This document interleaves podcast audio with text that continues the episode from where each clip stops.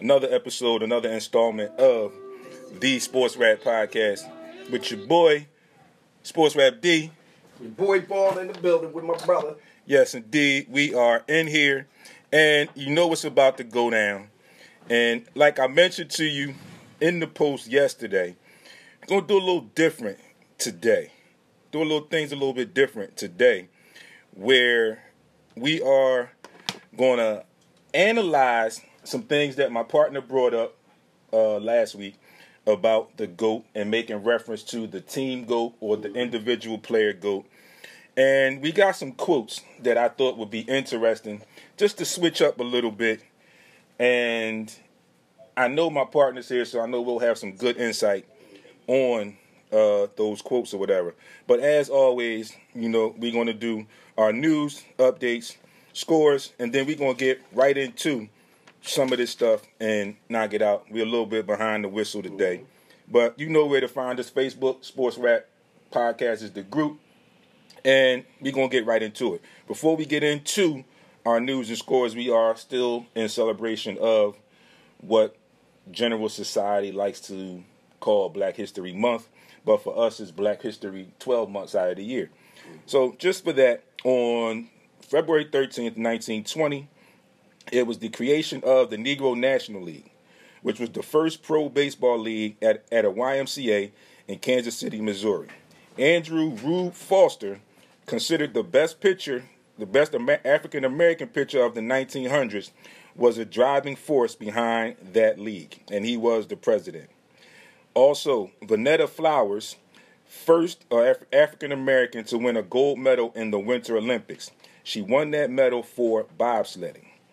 Finally, there were three gentlemen who together broke the NBA's color line. Those gentlemen were Earl Lloyd, Chuck Cooper, and Nat Clifton. Earl Lloyd was the first to appear in a game with the Capitals. Chuck Cooper was the first black player drafted. He was taken by the Boston Celtics.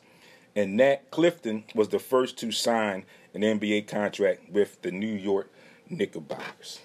So, with that being said, we will now move into our news and updates. So, uh, if you have not heard, the NBA has warned LeBron James and Kyle Kuzma for flopping in a game versus the Grizzlies. James Harden apologizes for how the Rockets' tenure ended. I got some question marks, some quirks about that because I'm not 100% sure how genuine he is because of everything that he went through to get out of Houston. Uh, Hawks, the Atlanta Hawks, Trae Young has been fined twenty thousand for his no-call protest in a game against Dallas last week. The Knicks, Mitchell Robinson will be out four to six weeks with a hand injury. Uh, I forget his first name, but Mr. Doyle, who was recently hired as the coach of the Jaguars, has resigned from his position amid a lot of backlash. Ravens cornerback Jimmy Smith and his family are safe after being robbed at gunpoint. Twins Maurkice and Mike Pouncey have retired from the NFL. The Lakers, Anthony Davis aggravates an Achilles issue, and Kevin Durant is, at, is out at least two games with the hamstring hamstring strain. CBS Sports is to air a new Earl the Pearl Monroe documentary as part of their Black History Month celebration. So, some scores from yesterday. The Celtics uh, fall to the Wizards 91 to 104. The Timberwolves as out the Raptors 116 112. The Spurs beat the Hornets 122 to 110. The Pelicans fall to the Pistons 112 to 123. The Blazers outlast the Mavericks in a crucial, crucial game, a very tight game down to the wire, 121 118. The Bucks fall to the Thunder 109 to 114. The Magic fall to the Suns 90 to 109. The Lakers fall to the Nuggets 105 122. The Grizzlies defeat the Kings 124 110. And the Cavs fall to the Clippers 111 128. On NCAA front, there were three game, four games. I missed the score for one game, but I'll give you what I have, and I'll get the other score for you. Michigan uh, beats Wisconsin 67-59. Loyola of Chicago falls in a close one to Drake 51-50. and Pitt falls to Georgia Tech 65-71. On the NHL front, one game was postponed. The Flyers versus the New York Rangers. Washington falls to Pittsburgh 6-3, and Vegas defeats Colorado 1 zip. So those are your scores. Before we end up the show later, as always, we will give you the schedules for today. Now, we are definitely, definitely going to talk about this. Now, like I mentioned in the opening, and I sent my partner the article. We talked about it kind of briefly uh, yesterday, but I sent him the article to make sure that he was aware of where I was getting this stuff from and what we were going to be talking about. But nonetheless, I have a great partner, and he is definitely, I'm sure, will be on point. I'm ready. With I'm ready. What we got going on. So, in regards they, I to, I hope they ready. In regards to the goat issue, and we talked about this last week when we talked about uh, the Super Bowl, our Super Bowl recap, and a lot of people have been naming Tom Brady the GOAT. Okay. Um, for me, like I mentioned, I'm staying with my staying true to myself and true to my statements. I, because of the asterisk I have about some of his um, accomplishments, I am not ready to actually say that word GOAT as a title for him. Mm-hmm. But I have said, and I said yesterday, last week, and I'll say it again. For this era, he has been doing the damn thing at the age that he is. That he has. So I, as always, you know, we keep it 100. So I will give credit where credit is due. So as I'm looking through some stuff, you know, reviewing, getting ready for this week, saw an article on ESPN, and the article was titled "Clash of the Goats: Why Wayne Gretzky is the greatest team sports ever, and not Tom Brady." Mm-hmm. So again, like my partner just said, people, I hope that you are ready for this. Tim ready too. Tim ready. Because there are a lot of good points in this. And before we get into this, I want to let you know we're going to give you some points from the article, and then we're going to give our take on the points. So, when we say this is our take, this is what you're getting from us. The majority, the predecessor will be points from the article. Mm-hmm. So in the beginning, it says that the goat, it used to indicate the counterpoint to the hero, the catalyst for defeat, the one who wears horns of shame and gnaws on cud while the champions drink champagne. Secondly, the worst thing about the GOAT debate is it's apparently now over, at least in the minds of many. Okay. Fans and pundits after Tom Brady won Super Bowl 55, thanks to the Tampa Bay Buccaneers defense. Correct. Which we both are in agreement that defense had a lot to do with that win. Some are calling him the greatest athlete in sports, which is frankly an impossibility due to the existence of Serena Williams, which is one of the things that my partner brought up last week when he broke down the team sport and he mentioned, and he'll correct me if I'm wrong, that you could say Tom Brady is the greatest at his position since it's a team sport. Mm-hmm. And then he also brought up the issue of individual sports. Mm-hmm. So they made reference to that as well here. Now, and it also goes on to say, before I let Baldy chime in, is that there is a difference between the GOAT of team sports and what Muhammad Ali, Serena, Tiger Woods, Michael Phelps, and others have accomplished in their respective sports spot on to what he mentioned last week. Mm-hmm. Just to note the difference between the singular icon and the focal focal point of a collective. True, and that's and that's always going to be sort of the issue that a lot of people kind of have by just giving out that title. That title, mm-hmm. you got to do the who, what, when, where, why, how. Absolutely. Okay, well, who's the goat? Mm-hmm. Why are they the goat? When did when did it happen? and what era did it happen? Right. You know, so the so the, the where did it occur, and how did this person become this iconic figure as the greatest of all time? And so one of the things that that stood out too when I read that article, which made my brain start trickling, is mm-hmm. we look at we look at championships as a barometer. The true barometer of a person that's considered an icon is championship. Right. Well, here's the problem. In football, it says you're a world champion. Mm-hmm. But the world does not play in these leagues. Absolutely. The states do. Our states do. Yeah. So it's not. It, it's not. Mhm. Yeah, you might be. You might be the greatest in this country Right. in this sport, because of other sports that go outside of this country that are bigger, like soccer. Yep. You get out to Canada. Mm-hmm. Well, it's not our football. It's hockey. Hockey. Yep. So And then they have their own football. and they have their own football. You know what I mean? So they have their own barometer of what greatness is. So Mhm. we say he's the greatest of all time, or we we deem these people to be the greatest of all time. But in football, I had to take a little portion out of there and say, well, wait a minute. How are you a world champ when everybody in the world does not play? When you're a boxer, when you're a boxer, you do fight other world champions from other countries. Yep. When you run track, Mm-hmm. You are a world class champion. Mm-hmm. You are going against the greatest athletes in the world. Yep. Tiger and Serena. When you're tennis, when ev- it seems kind of crazy Mm-hmm. that every other sport, and basketball has world connections to it now, Yep. but in every other sport, football is mainly an American sport. They do play, but it's not Mhm. like that everywhere else. Right.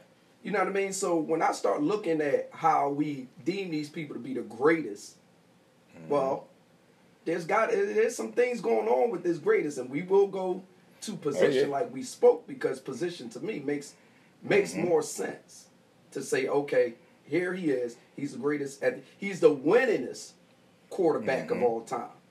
Yep. I would not deem him the greatest athlete of all time Right. because that takes a whole different branding. Yeah. Whole different. Yeah. And like we said about you know how Wayne Gretzky, it is a team sport. So Mm-hmm. let's let's let's break it down into categories and, and go into, you know, who's the greatest team sport player? Mm-hmm. Why? How? Ask those questions. Yep. Well, and this is part of the article, just to bring up, piggyback what you just mentioned, and this is a, a quote from this article. Okay, and this is by Greg Wyshynski of ESPN, and I quote: "It says, well, listen, what makes sports so great is we all sit and debate who the greatest teams were, or who the greatest player was, or who is the best quarterback, or is who the best quarterback is, or who is the greatest athlete. Mm-hmm. I don't know a lot about football. I never played it. But it'd be hard pressed for somebody to tell me that somebody else was better than he was, said Gretzky. And this is a quote from Wayne Gretzky. And I get that. And Gretzky, in that quote, he pretty much is co signing what my partner just said. Right. Okay. So with that being said, what they did in this article was they broke it down and they went into the records of both of these individuals. And they started out and they say Wayne Gretzky retired in April of 1999. He held or shared 61 NHL records. 61 people. 61. It's a lot of records. Almost 22 years later, he still holds 60 of them. Right. So he has a stake in this argument. hmm Okay. And that includes one he regained during retirement. All right. His his 2,857 career points are 936 more than Jaromir Jagr, who was probably second. Okay. hmm The gap between Gretzky and the second leading point scorer scorer in NFL history is roughly the entire career point total of another player at 938. And right now, we have one person that wants to put their two cents in right now. Tim, you are live on the set with us. If you want to give your take on this GOAT conversation, you on the clock. You got a two minute clock, brother. All right, he's not. Brady is not the goat. Is all the of this thing. He doesn't put Doesn't play defense. Mm-hmm. Mm-hmm. True. So the fact that he's, you didn't have to put him in the greatest QB of all Mhm. time just because he won. Right. Athlete, he's not. He's never been uh, an athlete. And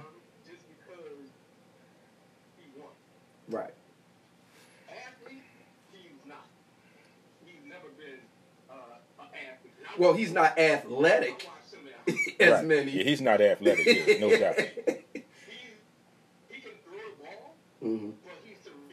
You know what I mean? Yeah. He's more of a mental QB. He will stop that he beat them. Mm-hmm. When you say he won, but he had to won his first Super Yeah. was a was a box. It was a fumble. And then shoveled out with a kicker with the ball. Well, that's what we always say. What one thing that uh, D always says is there's going to be asterisks next to his name naturally because of all the things that have come up. And you look at how he won. Most of the times he's won, aside from this Super Bowl, it's been by field goals. So he wasn't head Right. above everybody Absolutely. else in a sense, but their teams was good enough to pull it out. Mm-hmm. Seven out of like I say about four out of the seven Super Bowls he won, Yeah, they were they were. Yeah. to Absolutely. dude kicker Yeah, to win it. Yeah. You know I mean? Basketball. You can put Michael Jordan as the group because he he contributes on both sides. correct. Absolutely. He shot. He can go down, block the shot, get the ball back. Mhm. True, true. You cannot do that, yo. It's tough. It's Yeah, tough. it's it's tough. Yeah. Yep. Only way you can do that if you throw an interception, you hit the dude, make him fumble, get it and score. That has And how often does that happen? And it doesn't happen often at all. Right. And what are the chances of that happening as a, a more physical type of quarterback going and making that play? Exactly. Yeah.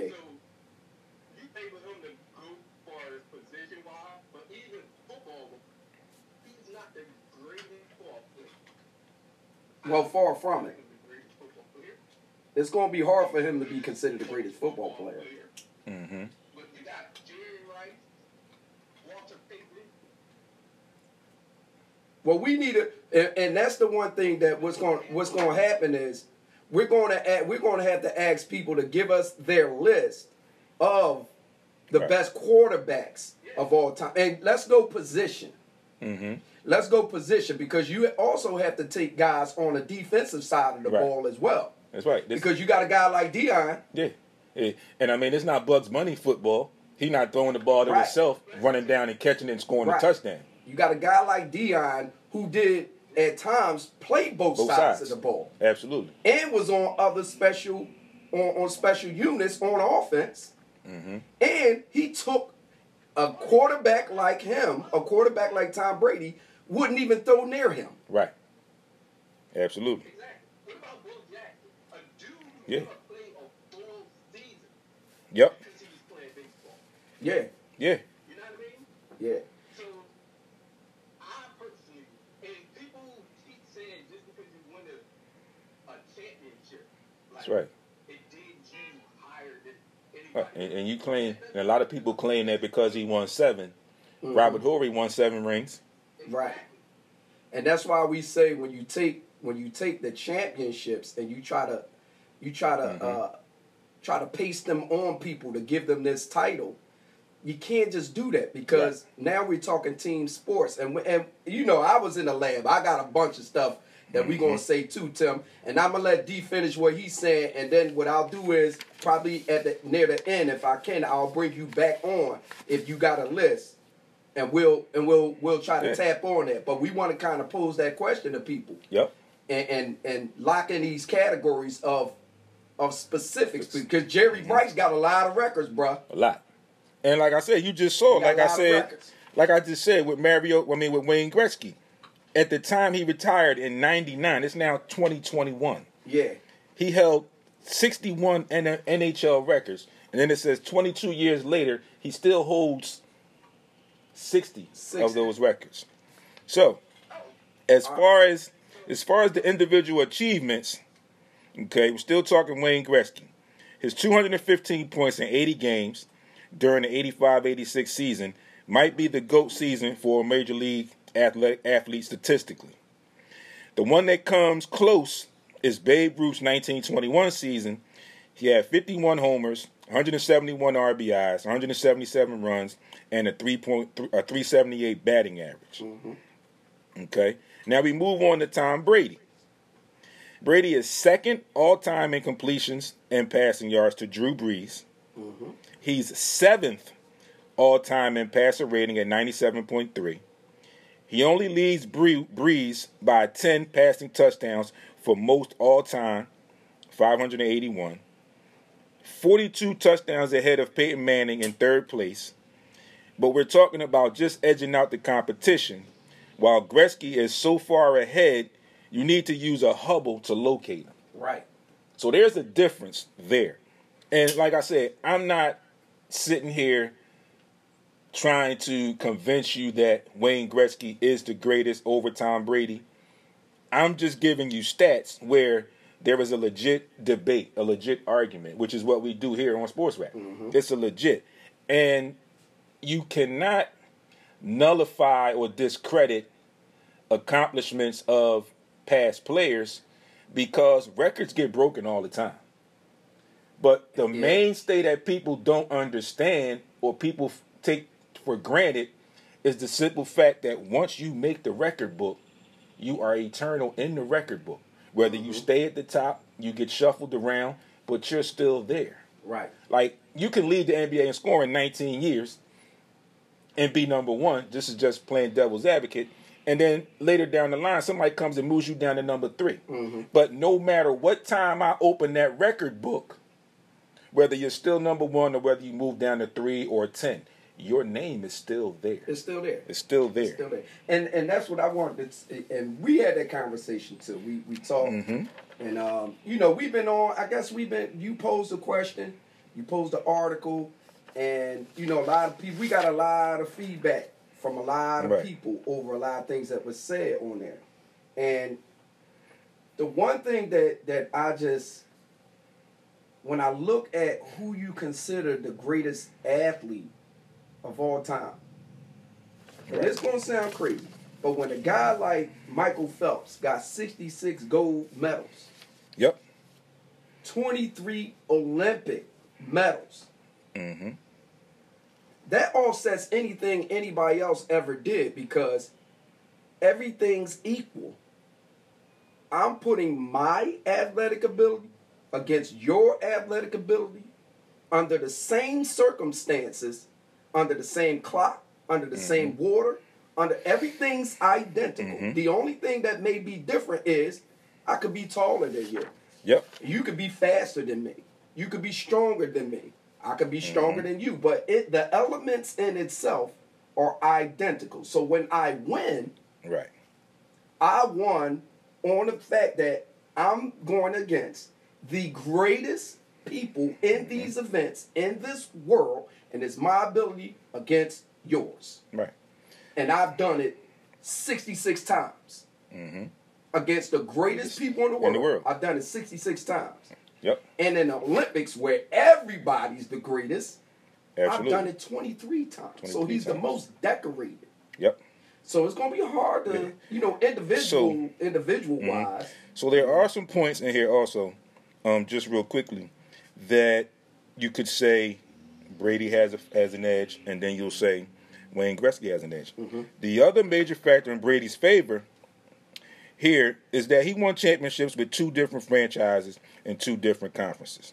True. Okay, he's got that over Gretzky. Sure. Gretzky won all of his um, finals with the Edmonton Oilers. He got traded to the King. They went to the finals. They didn't win it that Right. year. Okay. Now on the flip side, Gretzky has one achievement that Brady can never match when it comes to awards. On five occasions, he won the Lady Byng Memorial Trophy. Four, player adjudged to have exhibited the best type of sportsmanship and gentlemanly conduct combined with the high standard of playing ability. Right. Now, some people will probably say, well, Brady, whatever, whatever. You have to understand something, and these are little things, but these little things go into this tie into this article. We'll go back four years or three years, just by numbers. When they lost to the Eagles in the Super Bowl, he lost to Nick Foles. Right. Brady did not acknowledge Nick Foles after that game. No, he walked off. He walked off the field He walked off. upset. I don't remember what he did as far as Eli, but Eli Manning is the only quarterback to beat him twice in the Super Bowl. hmm So could he say he the greatest? You beat the great head up twice. Mhm. And, and you know, like you mentioned, Baldy earlier, a lot of times nowadays people gauge greatness on championships. If you go back to that Michael Jordan argument and Tom Brady, you're right. Tom Brady went ten times. There's the potential MJ could have went eight straight times. Okay, and there's a difference because Tom Brady had a year or two in between where he didn't go, Right. but he won seven, one more championship than Michael Jordan won. Mhm. The bottom line is, in that argument, and there's a movie, Bad Teacher, Right. where the teacher and the kid are arguing about Michael Yeah, Jordan, yeah. and the, the kid says he's six and oh, or the teacher, one of them says he's six and oh in the finals, and it's the kid, and the teacher's like, that's the only argument you have, and that for sakes of the movie, and for sakes of this debate right now, it's the only argument you need. True. He's undefeated. Mhm. Hence the reason Joe Montana put out a quote uh, a couple weeks ago, and I think I posted it in the group page. He went four times, and he didn't won all four, And never threw an interception. and never threw an interception. in the chip. Never. So there's a lot of ways. don't get Frank started. There's a lot of ways that this argument can go. So finally, we get down to the legacy. Mhm. Okay. The goat can be measured by all manner of sort and, and sort of accomplishments and statistics. But the true essence of the goat is that they both defined and transcended their sport. True. True. Ali was boxing. Mhm. Pele was soccer. true. The gentleman my partner just mentioned, Phelps is swimming, Lance is cycling, for better or worse. Gretzky was hockey. They were synonymous. They were synonymous specifically to an American audience whose concept of sports was bench clearing brawls and a guy named Gord. That was just for hockey. Right. Okay. When he was traded from Edmonton to, to the Los Angeles Kings, he transcended the sport. He was now sports royalty, holding court for celebrities and all that, hosting Saturday Night Live, yada, yada, yada. TB12 is a brand. Number 99 is a sacrosanct, never to be worn by another NHL player. That's GOAT status. That's that's true. Goat. Okay. And just for your people who don't understand or don't get what I'm saying, I got the definition of the word sacrosanct before we close this out. Uh, in Webster's dictionary, it is the most sacred or holy inviol- inviolable. Number two, treated as if holy, immune from criticism or violation. Cambridge's version, thought to be too important or too special to be changed. So this argument can go on forever and forever because there are people who are going to not understand the things that we just went through. Mhm. There are people who are going to be so much of a fan that they will not care about these facts that were just presented. Mhm. But again, you have to take it all into consideration. And like we like to say here, every now and then you got to take your fan hat off and look at things from a different point of view. Like he just said, that little bit there before I got to the word sacrosanct spoke volumes. TB12 is a brand. I can agree with that wholeheartedly. And number 99 is a sacrosanct. Well, and like you said, and but what we said before, how hockey is in Canada. hmm Hockey is it. It's it. Absolutely. If my jersey is not ever going to be worn by another player, Yep. then I've done Right. something so astronomical Absolutely. that nobody else can even copy. What's the odds that there's going to be another player Yeah. that that's going to happen? And because, as we know, there are people to this day, other quarterbacks in the NFL, who actually wear number 12. And Yeah. that's kind of what they were getting at mm-hmm. when they mentioned that. And as NBA players that wear number 20. It's NBA, absolutely. You know, but you have a guy who, and and you go football, you go basketball, and you go baseball. You have a team that will say nobody's going to wear this particular number for this team, Right. but there's other teams.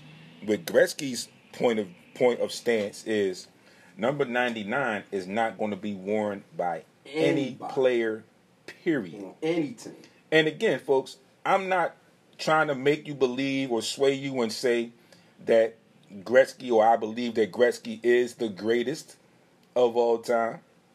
I'm just giving you facts for Yeah, you the gotta different have view options.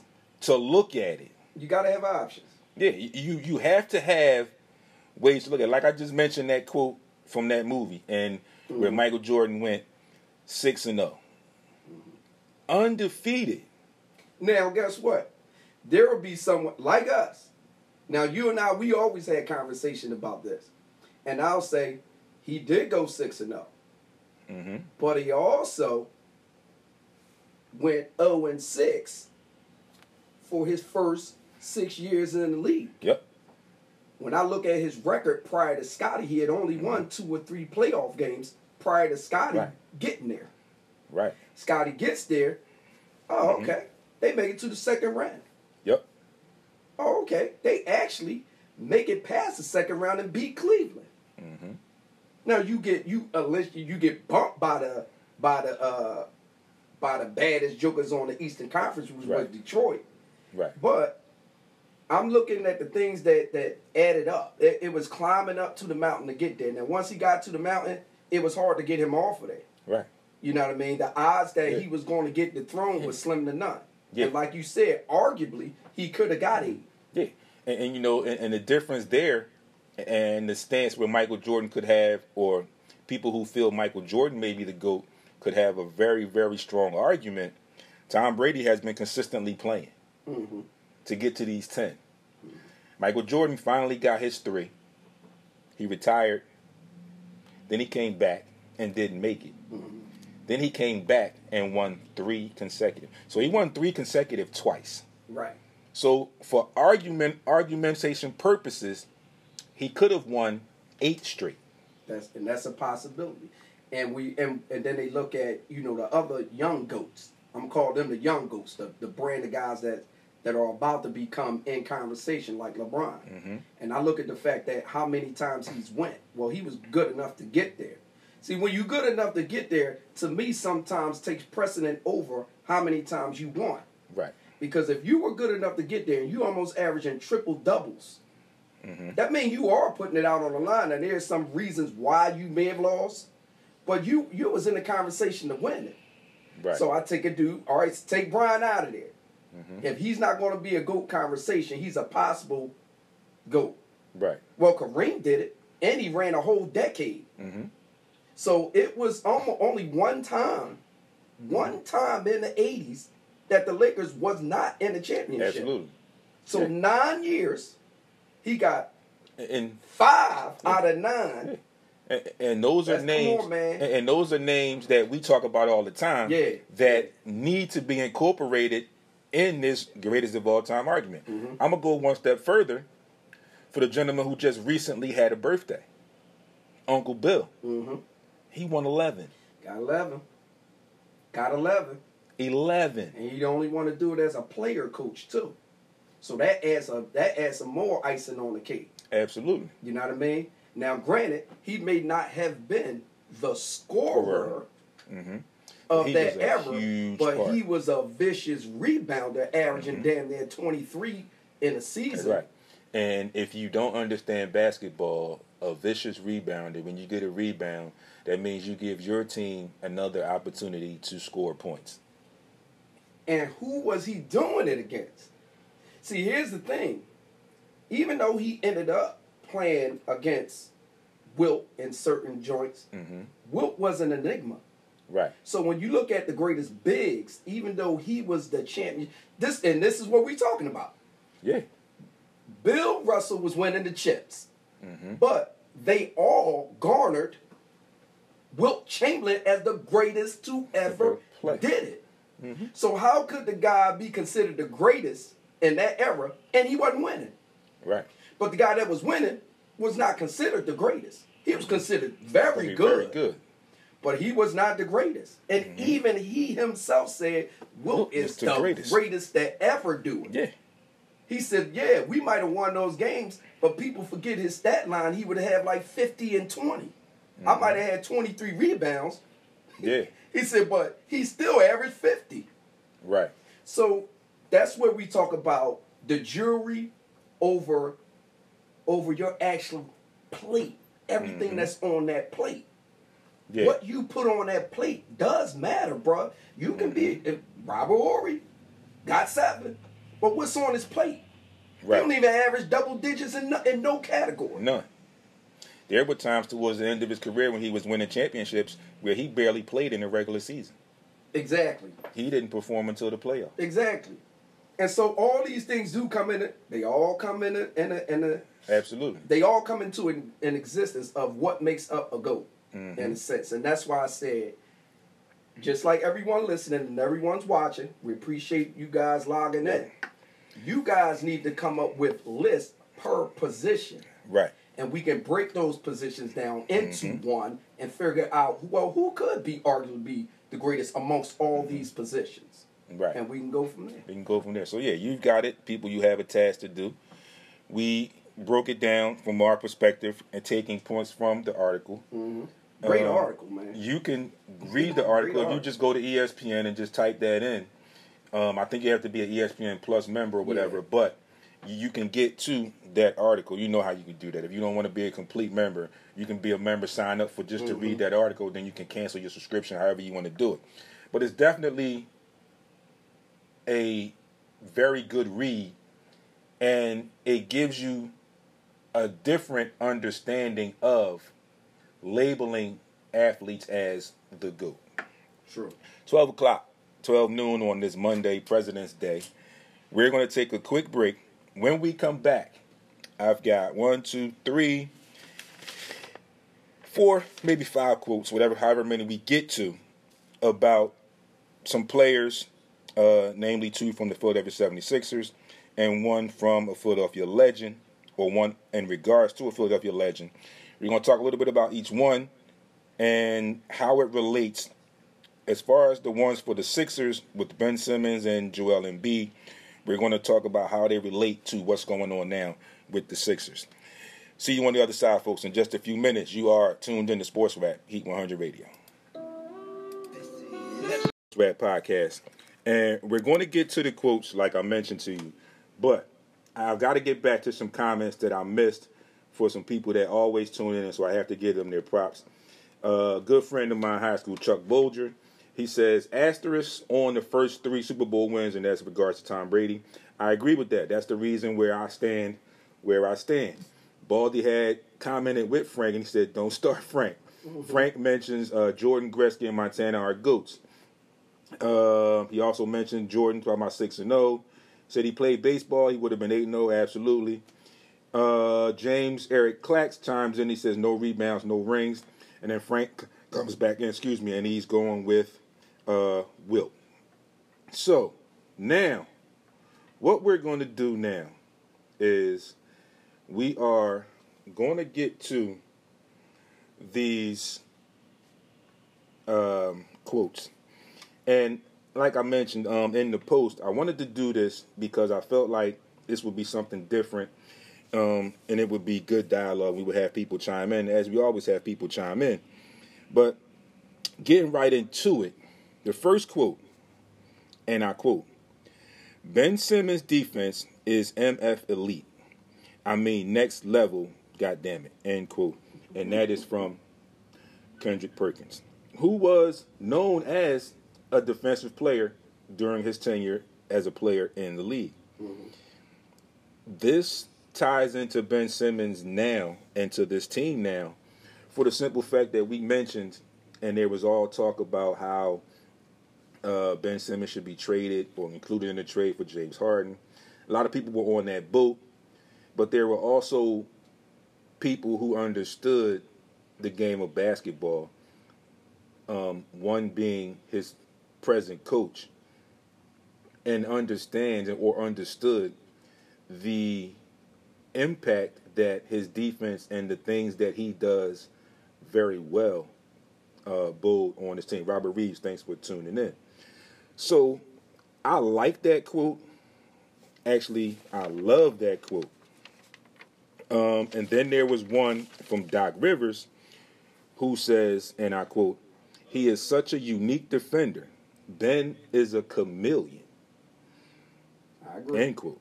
I, I can go along with that. You know. Um, so getting back to that first one from Kendrick Perkins, and this again, this is taken from a defensive-minded player in the league who won a championship in the league. Um, just like James Eric Clack said on the last uh, video, on the last segment, no rebounds, no rings. Like I said, you get a rebound, it's giving your team an opportunity to score the ball, okay, or to do something positive.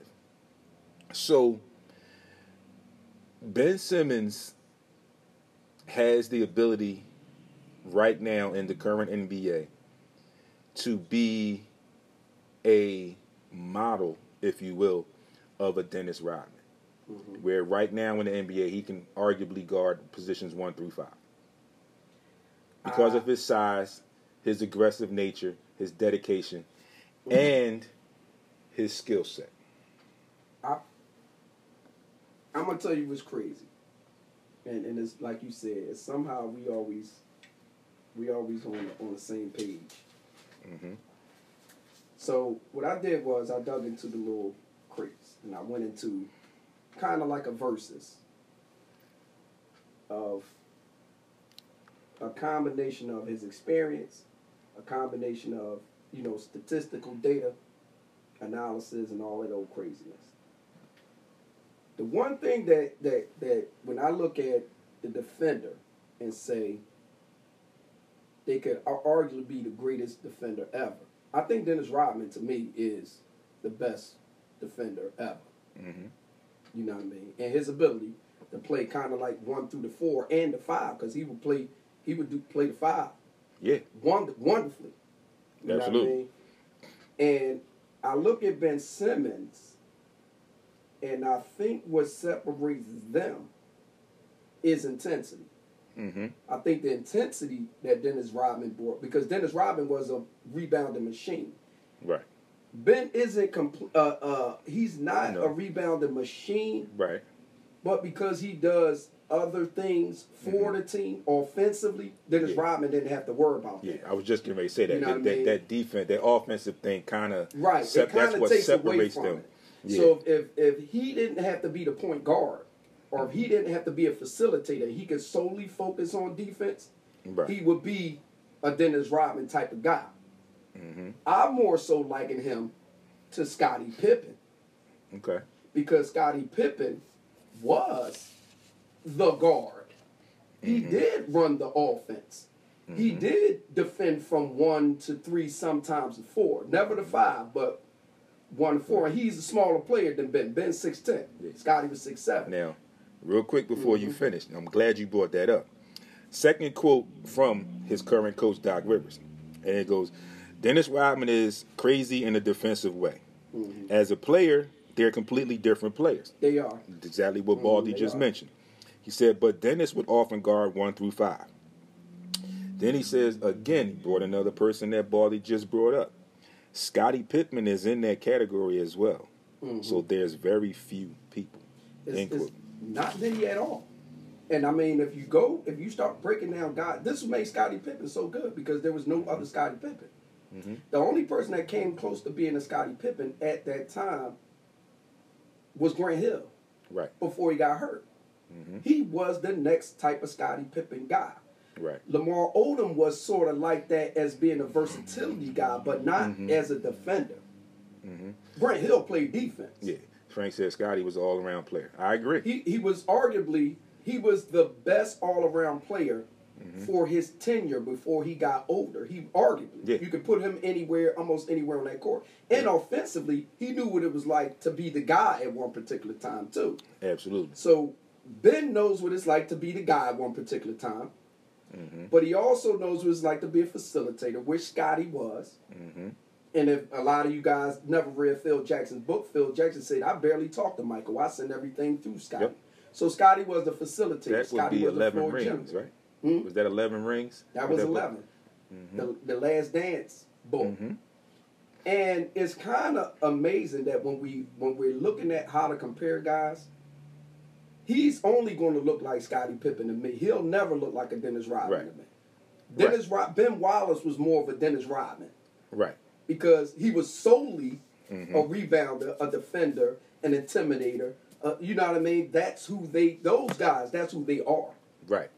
With these dudes, they just got more versatility, man, Mm-hmm. and they do more for their team Yeah. than. I'm not saying one trumps the other, but one plays Right. on both sides of the, The- ball at a high level. Yeah, I I think, I think the disparity in that whole thing is the simple fact that the way the game has progressed and changed more so, where it's a major, major issue on scoring and mm-hmm. the three point shot. Yeah, But we could easily sit here and argue or debate and say some of the players that we felt were some of the greats, i.e., Michael Jordan, who we just spoke about, mm-hmm. didn't really have, for lack of a better word, a consistent three point shot Right. until later on in his career. Mm-hmm. Um, Darren Juice Man DeWalt, my cousin, what's up, Cuzzo? He says that Ben's still the guy in his book. I, I totally agree. And like I said, people, you have to fully understand the basic concept of the game of basketball. It kind of goes back into that goat thing. It's not a individual sport; it's a team sport. Mm-hmm. So you will have players, and Baldy understand this, and I well as well as a coach and another coach.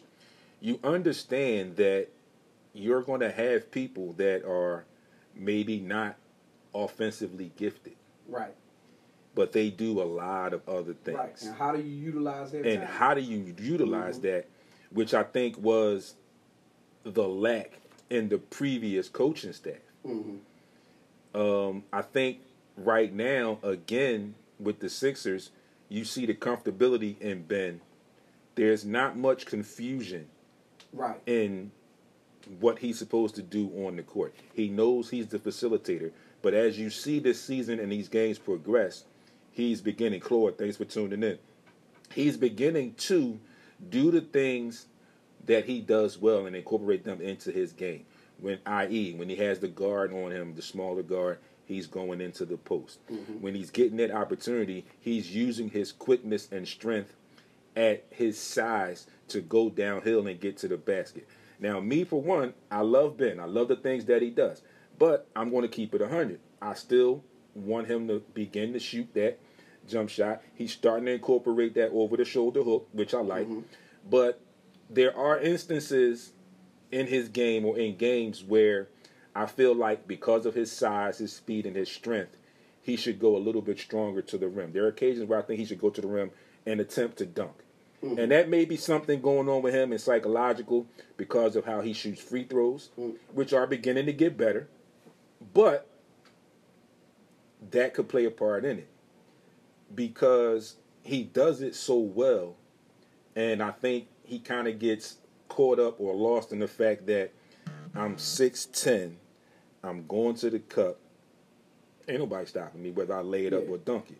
But you have to understand that at some point, you want to be one of the greats. You have to do what some of the greater players, or some of the players that we consider greater, smaller than you, Mhm. MJ, Scotty, they went to the cup and they finished. Mhm. You have some guys now that are like that. The guards, the the uh, the Spider Mans, you know, guys that are smaller that go a lot more, not a lot, a little bit more aggressive and finishing around the rim. And I'm not saying that he can't finish around the rim. I'm just saying for me, in my interpretations, that would put him a little bit further up the ladder. Yeah. And like I said, I'm not knocking what he does because I understand basketball and I understand what this team is about right now. And the things that he does very well for this team are very, very beneficial. I.e., the last two games, and this is just off track a little bit, I still think we need to strengthen that bench. We still need to get another scorer off that mm-hmm. bench mm-hmm. because the last two games that we lost were definitely winnable games. Right. And people might cringe when I say this, but don't get me wrong. I'm not saying this is the end all be all. But the way Shake has been playing in his new role, you see that scoring missed in the last two games. Right. And and you know what's crazy when we talk about Ben Simmons in terms of in terms of what he needs to do to excel his game slightly mm-hmm. in terms of as an offensive player and what that looks like. And you brought up a good point about how maybe his inability to truly be aggressive offensively could shine light on his poor free throw shooting. Mm-hmm. It's gotten better, like you said. It's gotten better. But a lot of people shy away from that because it's going to shine light on another deficiency that you have. Right. So is his is he able to take what comes next? We Mhm. already been saying that you you won't shoot the jump shot. Right. Okay. Now, if you start going to that free throw line, and now you're going to be shooting sixty something percent, well, now that's another chink in your armor. Mm-hmm. Now, instead of taking these hits and getting better at it, he's not. He's not going. He's shying away from it slightly, Right. and so he has to have. He has to have what we call short term memory. You Yeah. cannot work. Absolutely. First of all, get off of social media. Period. If Right. that's where your energy comes from, get Yeah, away I from gotta it. let it go. Shut it down. Don't read articles. Stay in Mhm. the gym. Yep. Everything that you're working out on should be what you're going to get Mhm. during the game. i.e., one of the toughest guards in the league in his time, Mahmoud Abdul Rauf. You know, I mentioned this a while back, Most and there's a training video, and you can find this on YouTube, where he does training videos, and what he does in those videos is he tells the players that he's training, I'm not going to just bring you in here and have you work out on a certain uh, drill. I'm going to put you in positions where you're going to work on things that you will get in the game that Mhm. will translate to your game. Mhm. Okay. Uh, Claude says, we all know he needs to develop the jump shot, but more importantly, he needs to become great at the things he does good. He's good at, absolutely. Mhm. He does have to be thinking dunk before the before he goes up strong. I don't think he's scared to go to the rim anymore. He's just naturally smooth, smoother, smooth, uh, other smooth, other than an aggressive finisher. Um, Frank says he needs to improve his jump shot. He also says he needs to get to that line. I, I agree with those things. Mhm. But again, Claude just made a good point. He may be more of the finesse type of guy. But I think, again, some of the age plays into that as well. Um, and some of the accomplishments that he already has. He's a two time All Star. Mhm. You know, so he knows if I stay where I'm at, I'm pretty much going to be an All Star.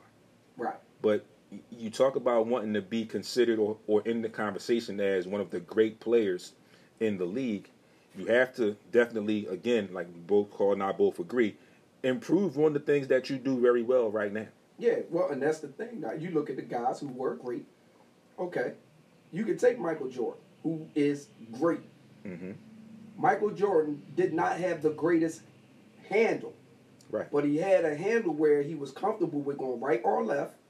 Young, and and the young Mike favored the right hand side of the court more, Right. but as he got older, the left side of the court Mhm. was what people began to give him, Yeah. and he figured it out. He Right. understood how to how to be better on this side of the court. Mm-hmm. That's just becoming a, a more all around player. Right. How to finish your game. Yeah. Figure out what you're not good at. Mhm. Compound And work- on what yeah. you're good at, but figure out the things to make you eat The- and kill yeah. all the way around. And the other thing, you know, we talk about basketball as being a fraternity, and what some of the things you just mentioned just made me think um, of our recently deceased guy, rest his soul, Kobe Bryant, hmm who, in my opinion, and people see it if you know it, if you know anything about basketball, he brought something new to his game every season, Right. which put him in that Mhm. great player Conversation. conversation. Right. Correct. You know, so those are things, And then he asked players that he considered great players in the league, Mhm. and they helped along the way. Uh, Frank says he seems to focus on defense than his fundamental offense. Well, Frank, I don't think it's not a fundamental. I think he's very fundamental. Yeah. You know, he's fundamental. He playing from. He started basketball overseas, Yeah. so they are extremely. Fundamental sound. over there. Yeah, they are. I think what the difference is comfortability, is man. the comfortability and the complacency, and the way that the league has changed uh, right now. You know what? Honestly, I I truly believe he focuses so much on defense because he knows offensively. He knows offensively. The move, certain moves that he has, Mhm. there are they, they aren't moves that that can truly get him a shot off. Those Right. moves are created to get other people over. Other people, yeah. And so he's more focused on defense to create more more ability for him to get to the rim fast. If I take the ball from you, I really got I don't really have nobody in front of me. And I'm up top when I do it. right. Or if I if I get a still baseline, now I got outlets. Mm-hmm.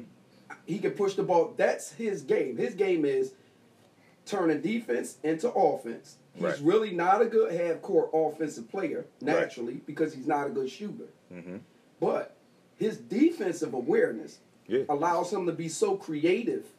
Right. And because he's 6'10, Yeah. it cuts passing lanes down. Yeah. It cuts room And- for any any to And, really and people also have to understand too that there was a growth spurt. Right. You know your history. There was a growth, growth spurt with Ben Simmons, Mhm. and also when he was in high school, he he was a transition player. Right. He was never really um, a half court player. He was a transition Right. player. Always which he could get the ball and go. I, Mhm. like we said about Scotty. Uh, Frank just says Kobe was a student of the game. He always wanted to get better. That's why Kobe Bryant was great. He asked, yeah, he asked everybody questions, and that's what I'm saying.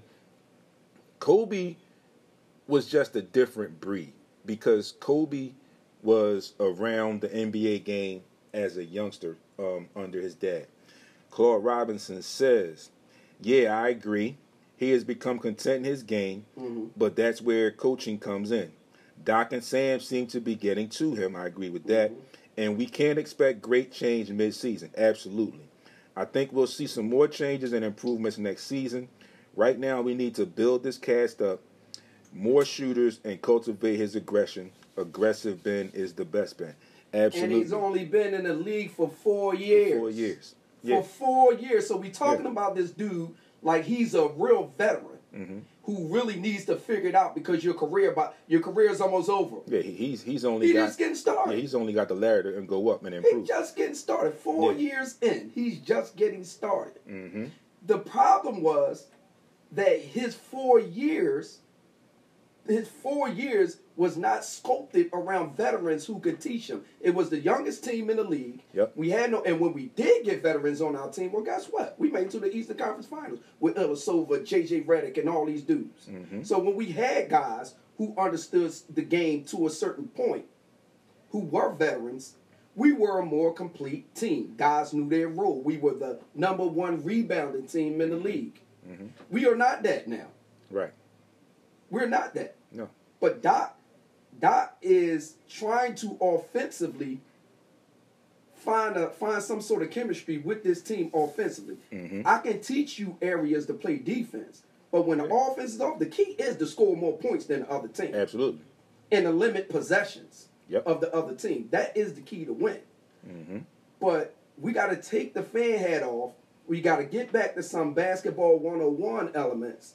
And if you don't understand basketball 101 elements, then all you're doing is regurgitating stuff you done heard before. Yep. If you can't dig in the file cabinet and understand that when this play is going on, the motion of the play and why that motion is happening, Right. then you you really do, you don't understand basketball. Yep. You're just watching to see who scores more points Or who gets dunked on or whatever. and who you Right. looking for highlights. Claude Robinson chimes back in real quick. He says, right on, A.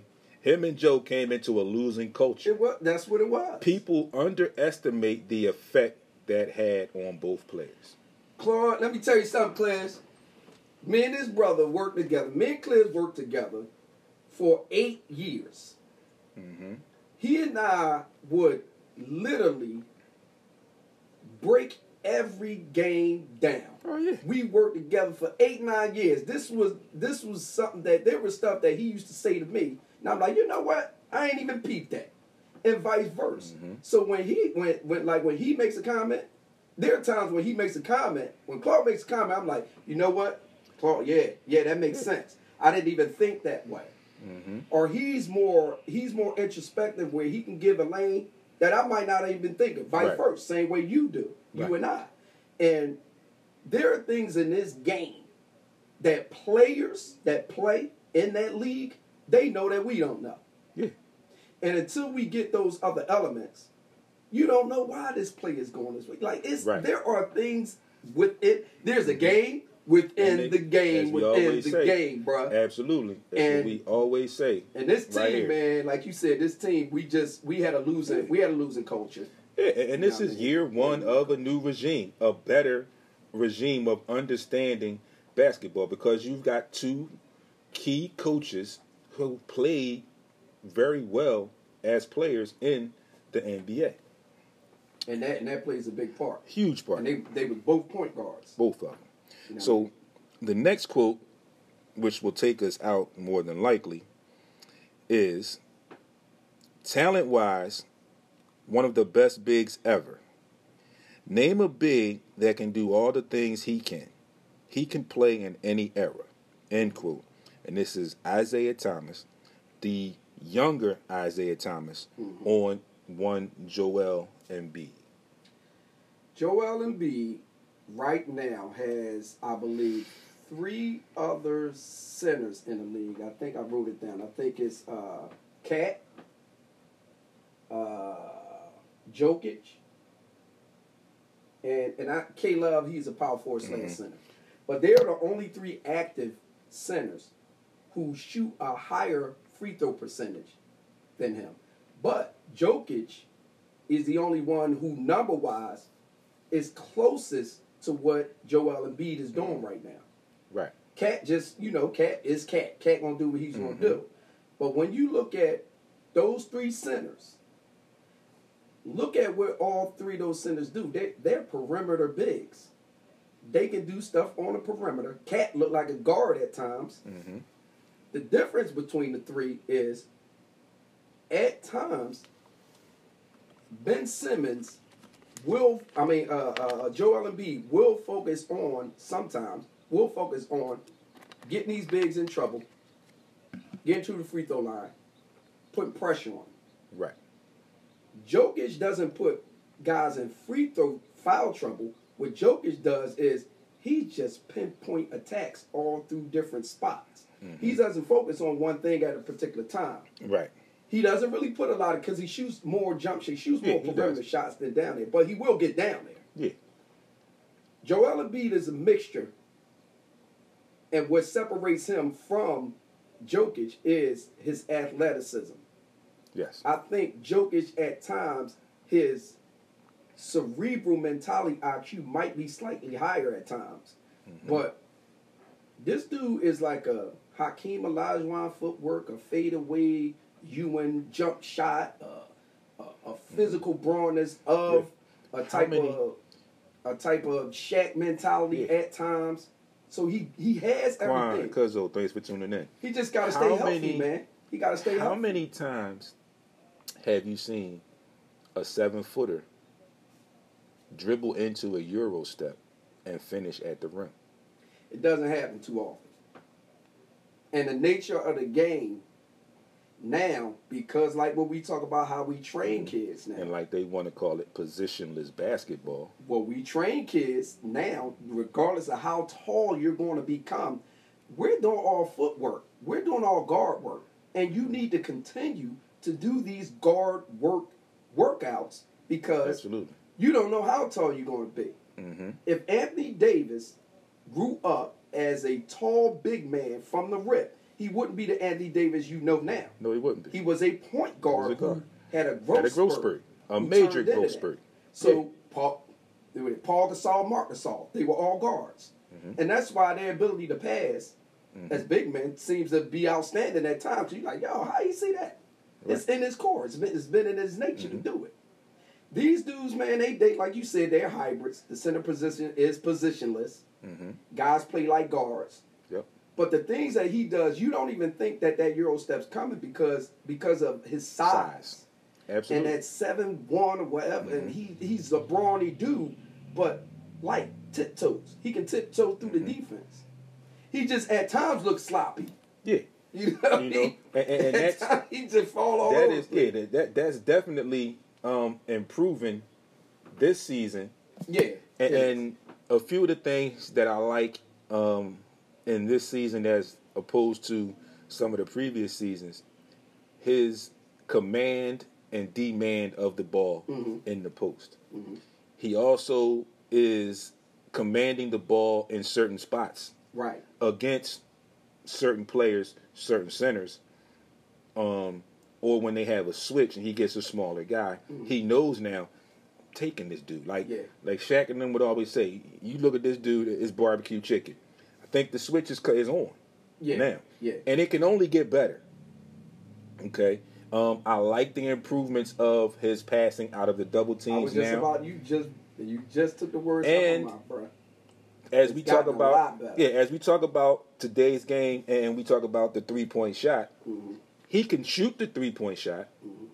but the difference I see this year is he's not settling for that three point shot, shot, like he did last year, Mhm. where he was certain play where it called for him to shoot that 3 point Mhm. shot. Uh, one of the other differences is, and his defense has been there throughout. There were times last season where Brett Brown had him somewhat camping out in the lane. Mhm. It's different now where they're getting switch outs. And I watched the other night, he was on the wing guarding guards Mhm. on the wing. Right. You know, so like you said, Baldy, that goes into the dedication, the concentration, and the footwork that he has um, within his realm of talents.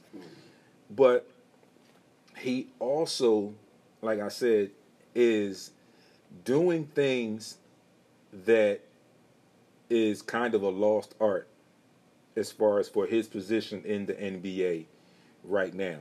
And he's not just doing it against smaller players. He's doing it against legit seven footers. Yeah. Legit Yeah. what we like to say centers in the league. Mhm. And he's dominating. I think as he is 25 years old, I believe, Mhm. he's starting to understand his body and starting to realize and take onus or ownership on his skill set where he's doing the things that he knows can get his team in the best position to get a bucket. And he, I think he's paying more attention to. I think he's paying more attention to his conditioning A lot more. a lot more. A lot more. A lot more than he used to, which Yeah. is a good sign. hmm You know what I mean? I think that uh, over over these last over this year, I mean, holistically, I think he's doing a, a much better job Very of maturing. Yeah. But let we go back to that Charlotte game we was at and that timeout, and he had the he had the iPad, hmm and literally during the timeout, uh, he wasn't even going back in the game. hmm Sat amongst the group and explained to them why this play was designed the way it was. I I I can't say that I've seen him do that now, but I think that that experience, that that part, that portion, that leadership quality, hmm it equates to what Doc Rivers can instill in his group. Right. Because if he's our centerpiece, our centerpiece got to be connected to everything. He's the nucleus. Yeah. Got to be connected to everything that's going on. And and I really would like to know, like the type of time and hours that's going into film between Doc, Sam Cassell, the coaching, and him hmm and other players. Because when Right. you watch the offense move, it does move fluidly. hmm But there are times where it just misfires. It misfires. Yeah. Naturally, it's going to happen. yeah, that's gonna happen. I mean, especially it's gonna happen when you got basically two returning, two, three returning starters. You got two key pieces mm-hmm. now added into this mix. But one of the things I was just getting ready to say was the fact that Joel Embiid and Ben Simmons are the cornerstones. Then I say I was going to say I go back to, and I know it's early, it's a new regime, but I go back to uh, I forget who they were playing, but the game not too long ago where he hyperextended his knee. Yeah.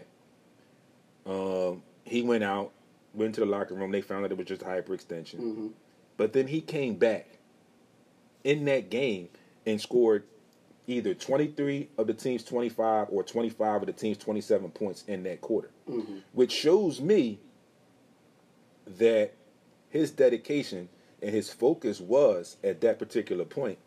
Oh yeah, y'all got me shook up a little bit, Yeah. but I'm still here. Now I can't say Y'all you would have did that last year. Absolutely, and that's why I'm saying I like that improvement you know I mean? because he immediately came right back in the game as soon as he Mhm. was allowed to, and he came back in and went, went right to work. hmm You know, and, and I think now he's beginning to understand a lot more. And this goes piggyback to what you said, Bob, about wanting to be able to see what goes on in film and other conversations Mhm. off the court or outside of game situations, where he now knows how to pick his positions where I'm getting this bucket. Right. The players run, but no, I'm getting this bucket. So you give it to me here in the high post, and I look and I recognize what the defense is doing. And then there are moments when he's off the dribble a little bit, he's waving people away. Or he's kicking it back and he's immediately going down in the block and saying, No, don't go nowhere else. I'm just resetting. Yeah, yeah. You coming here Yeah. and I'm gonna get this bucket. Yeah. Or I'm gonna go to the free throw line where he's comfortable hmm as well. And that's what you want. You want you want your best player to create the best opportunity in that 24 seconds. Mhm. Everybody else need listen, this is reaction basketball. Everybody needs to react on what the best player on the court is doing. If I got shooters, Absolutely. if I got shooters, spot it up. But one of my shooters can can attack the basket, then Mhm. I'm going to be looking for him to jab and cut. hmm You know what I mean? To create that opening. Right. I can get them the ball. They collapse. Now I got another shooter in the corner. That's just motion offense. That's just motion reaction basketball. But it starts with your number one guy. Right. And there has to be some telepathic communication between the number one guy on offense and the number two guy on offense. hmm You know what I mean? So if I know that I'm a post guy, my number one guy is a post guy, shooters get ready. Right. Slasher be ready. It's a lot of Bulls. That, and, with that, the that's with the. Steve Kerrs and the John Paxsons. Look, And that's that's all it is. be ready to shoot. All it is is knowing who you have on the court with you, Mhm. knowing what their abilities, their capabilities are, and then sometimes you may have to force the issue as the number one guy. We always said that, you know, when that clock running down, I sometimes want listen.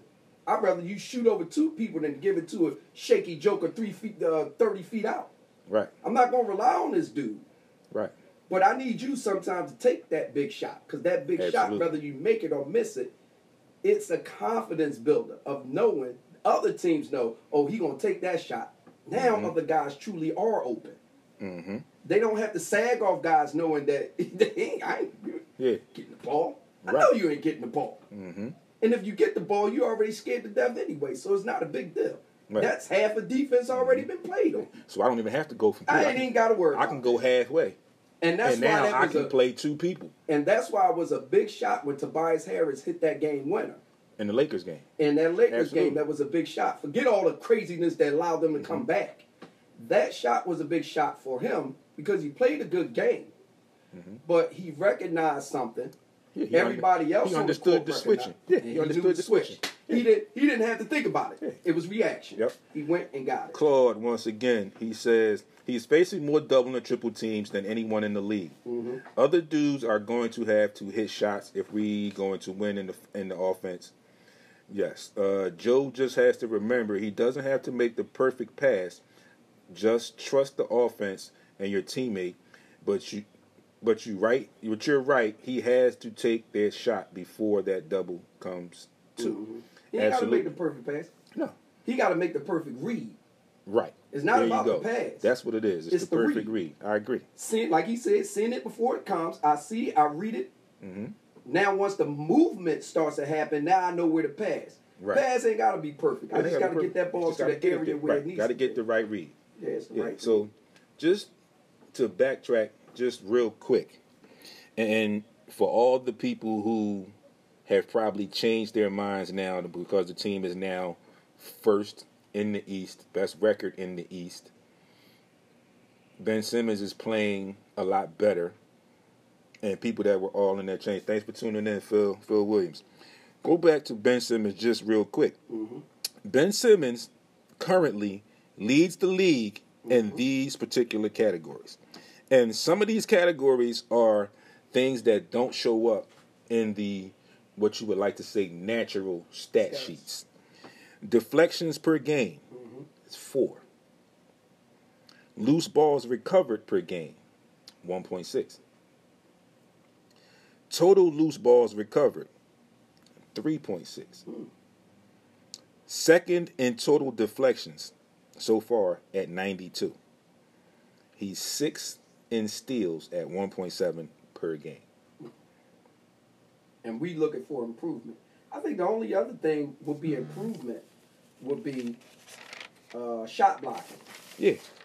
But the thing about shot blocking is it's a little it's a little weird because one he's a perimeter defender as well, so it's hard to get shots. It's hard to block shots on the perimeter Right.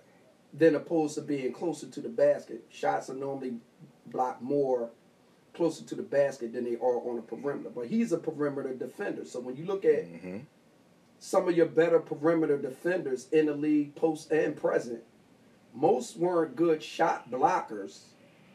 They weren't good shot blockers. They can Right. get you they can get you a block here and there, but they weren't consistent shot blockers because there was a there's there's a lot of lateral movement on defense.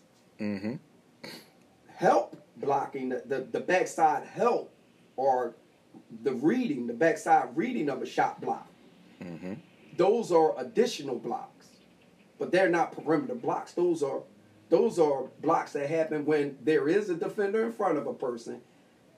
They're trying to shoot over the person, and you come over and help defense and get a block. hmm But to block a shot on the perimeter is extremely hard. That's why most of your best shot blockers are big men Yeah. Because they're closer to the basket. You have more people trying to get to the basket Right. than opposed to being out on the perimeter. So for him, I honestly believe that if if that was to sneak up a little bit, hmm then I honestly believe he got a shot at being defensive player of the year in that regard. I honestly believe it because this dude is doing it on a consistent basis. And he's taking it as a challenge and he wants to do it. Nobody wants to play defense That's right. nowadays. That's right. So how sh- how wouldn't he win? That's right. You know what I mean? Nobody's Mhm. taking that initiative to attempt Mhm. to lock people Like down. like what did Charles and Kenny say uh, on TNT at one point? I think it was last season. They said being a good player uh, is is talent, hmm but being a great player player is a mindset. Oh, true, You know, and it's a lot of truth to that. true. It's a lot of truth. A lot of truth to that, and a lot of things, and a lot of that. Those few words, a lot of people will not truly understand. So, Mhm. One more quote, and we can talk a little bit about this one, and then I'm going to close out with one. And these last two are something that takes us back to the basketball that we grew up on. Mhm. Okay, this is one from George Karl, and he says, and I quote. I don't think Julius Erving gets the recognition for being one of the greats. He was unstoppable. You were only doing your best to control him. Mhm. End quote. Doc gets overlooked. Doc gets overlooked in a way that he should be revered. hmm Transcendent player. Transcendent player, uh, single-handedly probably saved the NBA. Oh, of course. At the time, like we, we know, but at the time, you know, the NBA was losing all their viewers to college basketball. Hmm You know, along comes Doc. And to the flash of the ABA. and then the ABA that that deal that brought him over brought a lot of other guys to the NBA at the time where Mhm. it was just a whole that Yeah. dynamic was And, going and, on. and just real quick, people, some of you who may not know much about the ABA, the ABA was initially a laughable league Mhm. because a lot of the NBA players at that time, or the NBA brass at that time, felt like that a lot of those guys in the ABA were one trick ponies. Mhm. And it was all about the show, and they really didn't have a skill set to play in the NBA. And like we said, we talk about Doc right now, who transcended that, and then there were others that followed that became either great or very good players in the NBA in their own right. Uh, two that I'm just going to mention just right off the handle. One of Doc's teammates who won the championship with him, and Bobby Jones, the Minister of Defense, and then the Iceman, George Gervin.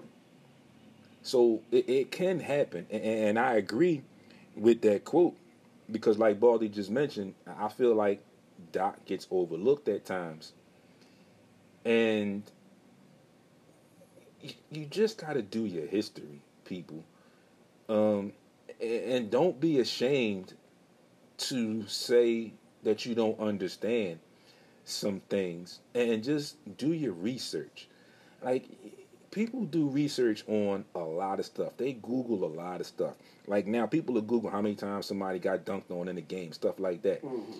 Where if you get a better understanding of the overall concept of basketball, and this is going into have people and players having a basketball IQ, you can understand some of the things that are going on a lot better. You can understand how some of these quotes, and George Karl was a coach, mm-hmm. very good coach, who was also a player. Mm-hmm. So he understands. A- And again, I definitely agree with that when you say that because, like Baldy just mentioned, you could argue or debate that Dr. J pretty much saved the NBA. Yeah. I mean, if you go back and you look at his story, you can find it on Netflix or wherever. When they talk about him going to the Rucker, and the initial stages were Tiny Archibald, some other guys that were already Household playground names. legends, Yeah. household names, and their first response was Julius Erving. Like, who was he? I never heard of Mm-hmm. him, and whatever, whatever. But then you look at that turnout when he played at the Rucker Park. Unfathomable. People were sitting on light poles and trees. There's a school there. They were on the roof of that school, on the mm-hmm. ledge of that roof, to see this guy play, and that says a whole lot That says everything. it says a lot to one of the to one of the greatest players. Ten minutes. I'm going. We're going to leave you with this quote, and this is a quote from Shawn Kemp. Okay, I don't know if I sent this to you already, No, that's why I'm I'm, I'm but digging in. My this this is the quote, and I if reading I've this. heard it. Yeah, and I'm reading this now. All right, and it says, "I broke a lot of Larry Bird's Indiana records. hmm I'm a rookie. hmm It's only Larry Bird. He puts his shorts on the same way I do. He let me know what he was going to do, and he said, You're the one who broke all my records? Shawn Kemp says, I said yes. He says, Larry Bird says, I have something to show you tonight. He had 40 points, 10 rebounds, 10 assists, and called every shot. The league that we know as of today, and this is why I said, stop taking players from this era and try to put them in a back era Can't do it. and it. compare them. Can't do it. you can only take the back era and try to see if they would fit in this era. You can't go backwards. You can only go forwards. Absolutely. So you got a guy. You got a guy like Larry Bird, who was a at the time a veteran. Shawn Kemp comes in, young rookie, and you got a guy who's a sniper. He he's literally a face, one of the major faces in the league. And this is what I mean. Guys will say, uh, I'm if LeBron played back X, Y, and Z, he would have did this. Well, LeBron played back then, take away all the tools that that allowed him to become who he is. So he would have been lifting weights because they didn't do that back in the day, right? He would have been working on no no uh no footwork really Mm-hmm. in terms of being a guard running because they didn't do that back in the day. Magic is an enigma. Right. He wouldn't have went to another team to try and get a ring He would have been a center or power forward. or power forward, right? Mm-hmm. Handling the ball probably would have been out the picture. Magic is one guy. Mm-hmm. He's one. There was not another Magic Johnson. So if you take him and put him in that era, he's a small he's an athletic small forward. Yes. He wouldn't have been shooting threes and all that that he doing now. So you can't take a guy with an evolutionary game and put him in a pre-evolutionary period. That's not fair to the game. It's not. But you can take guys from this pre-evolutionary period, put them in this evolutionary period, and say, "Yo, the way this game is played now, if he played now, he could still do this. If he played now, he could still do that." But trying to put these guys up here and bring them back down here is not fair because the game changed six times over for this guy, Absolutely. where that wasn't there 40 mm-hmm. years, 30 years ago. You can't take a guy who graduated high school in 2003 and put him in 1985. Mm-hmm. It don't make Yeah. sense. It won't work. You know what I mean? It just does not Yeah, make won't work. sense. And, And, and they were specialists. Yeah. Guys were specialists. And, and like you mentioned, the point where Mhm. back then those guys didn't lift weights, but there was a strong physical presence It was. In the NBA. Hence the bad toughness. boys. Hence the bad boys and the Michael Yeah. Jordan rules. It So, but toughness. even before that, there was a physicalness In the 70s, they was physical, That- man. transcended a lot of players. hmm I, I, I think back to there was a short time ago, a few years back. Um, I'm watching TNT and they're talking to Gary Payton, and they're talking about Steph Curry, and Gary Payton put it out there, and he mentioned, and I'm paraphrasing, he said, "When I played, you could hand check. hmm said you can't touch nobody now." Right. He said, but I watched what Steph does. He said, and a lot of times it's nothing more than a dribble to either get to the side or to get to the front or to get a step away from you. hmm Gary Payton said, if I played against him in my era, he's going to go where I want him to go because I can hand check him. hmm He said, the biggest difference now is you can't touch these guys. Right. And he's a special guy because he took playing defense to heart. Absolutely. Everybody did. Everybody didn't. Everybody did not. What's going on, Ant? Yeah, everybody did not think about stopping the guy in front of him because Mm-hmm. that's how a guy like Reggie Miller, who could not dribble, could still get shots off. Mm-hmm. That's a guy like Mitch Richmond who could dribble a little bit and got shots off. There were guys that could still put the ball down in an era. Steve Smith, in an era, Rolando Blackman. You know, I can. The list goes on and on. These Mm-hmm. dudes, even though it was physical, Yeah. they still were able to get shots off in a physical era.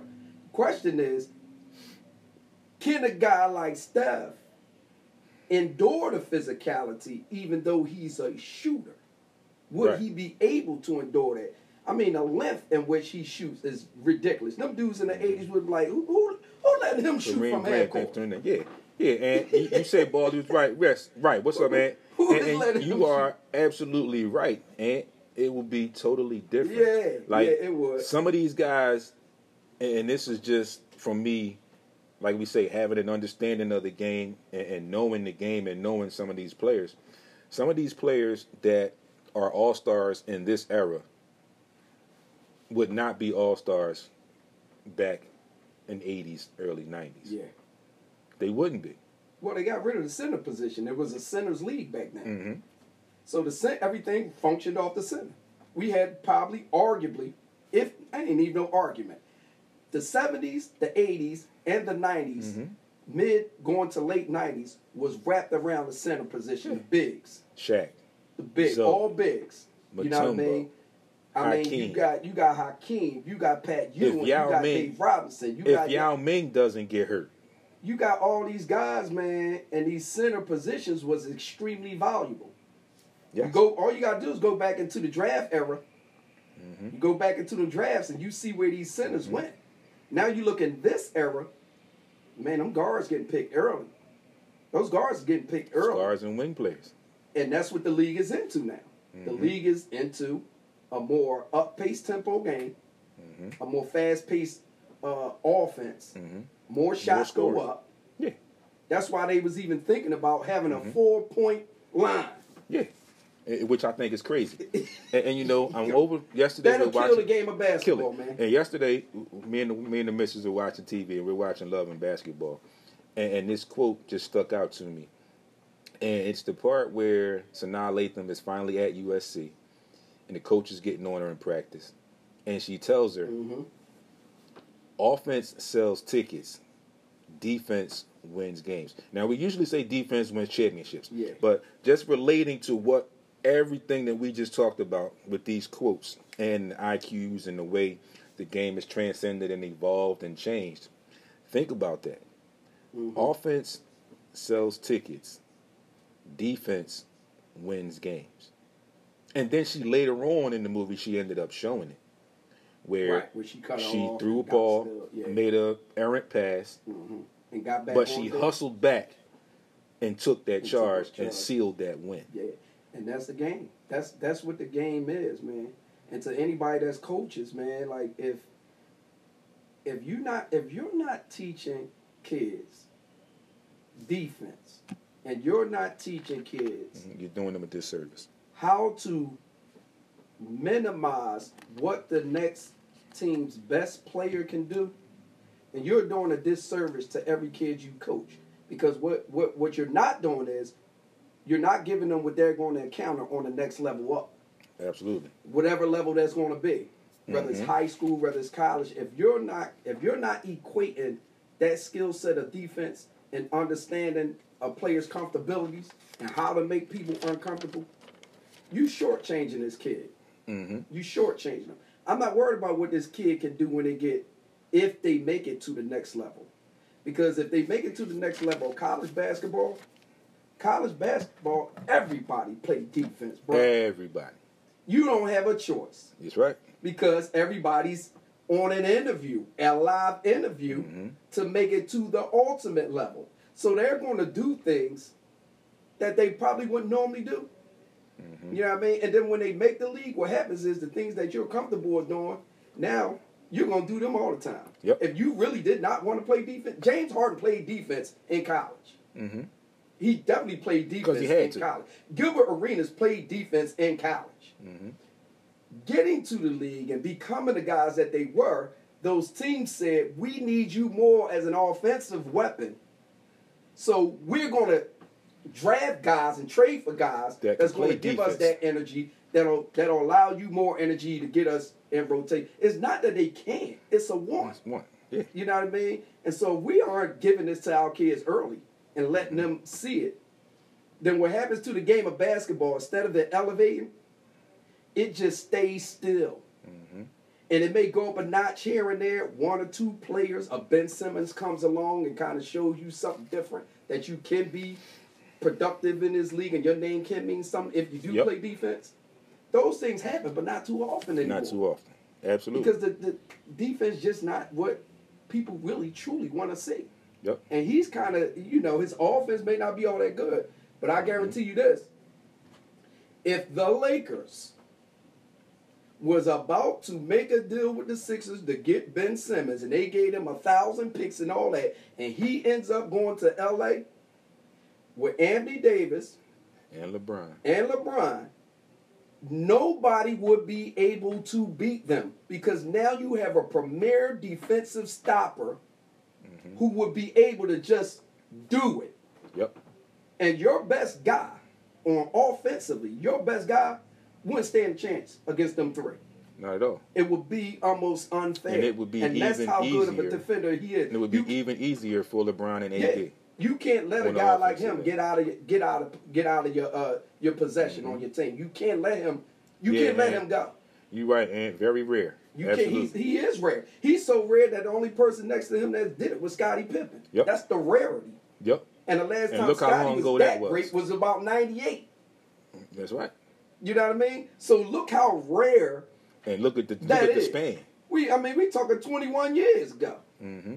You know what I mean? So that's the rarity in how good this guy is. Absolutely. You know what I mean? So for all these Sixers fans who saying, "Well, let's trade him and get the shooter," his shooters come out of college every year. Yeah. Defenders don't come out of college shooters. every year. Yeah, you can find shooters all And over the place. you can find them anywhere. Absolutely. That being said, folks, another great episode installment of the Sports Rap Podcast.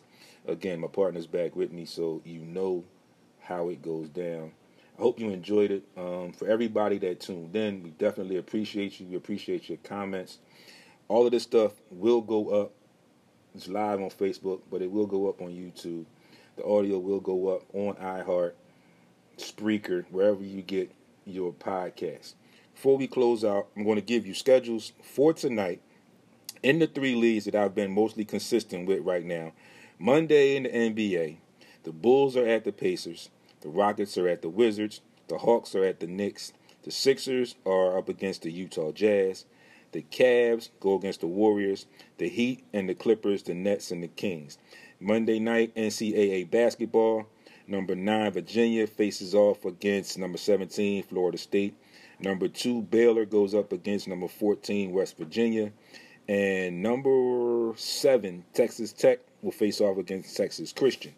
In the NHL, Seattle was at Arizona. The New York Islanders are at Buffalo. The Ottawa is at Toronto. Columbus is in Carolina. The Florida Panthers go off, play off against the Tampa Bay Lightning. Chicago against Detroit. Nashville versus Dallas.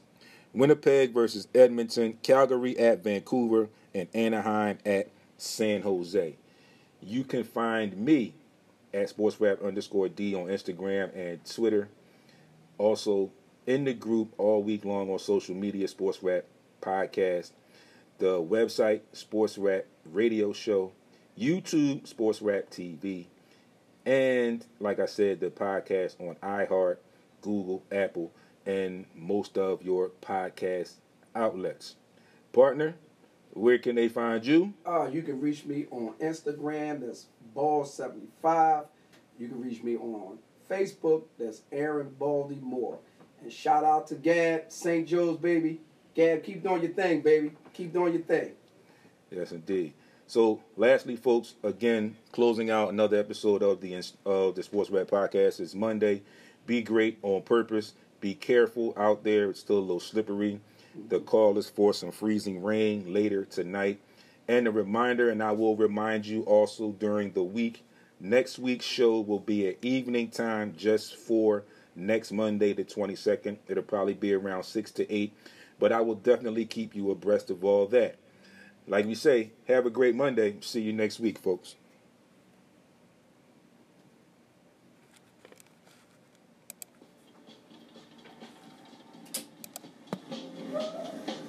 All right, folks, that's a wrap. Make sure you get online. Check us out if you want to watch the whole episodes, both first and second half. Got so many links. We got a lot of stuff coming up. We want to try to create this flow for y'all.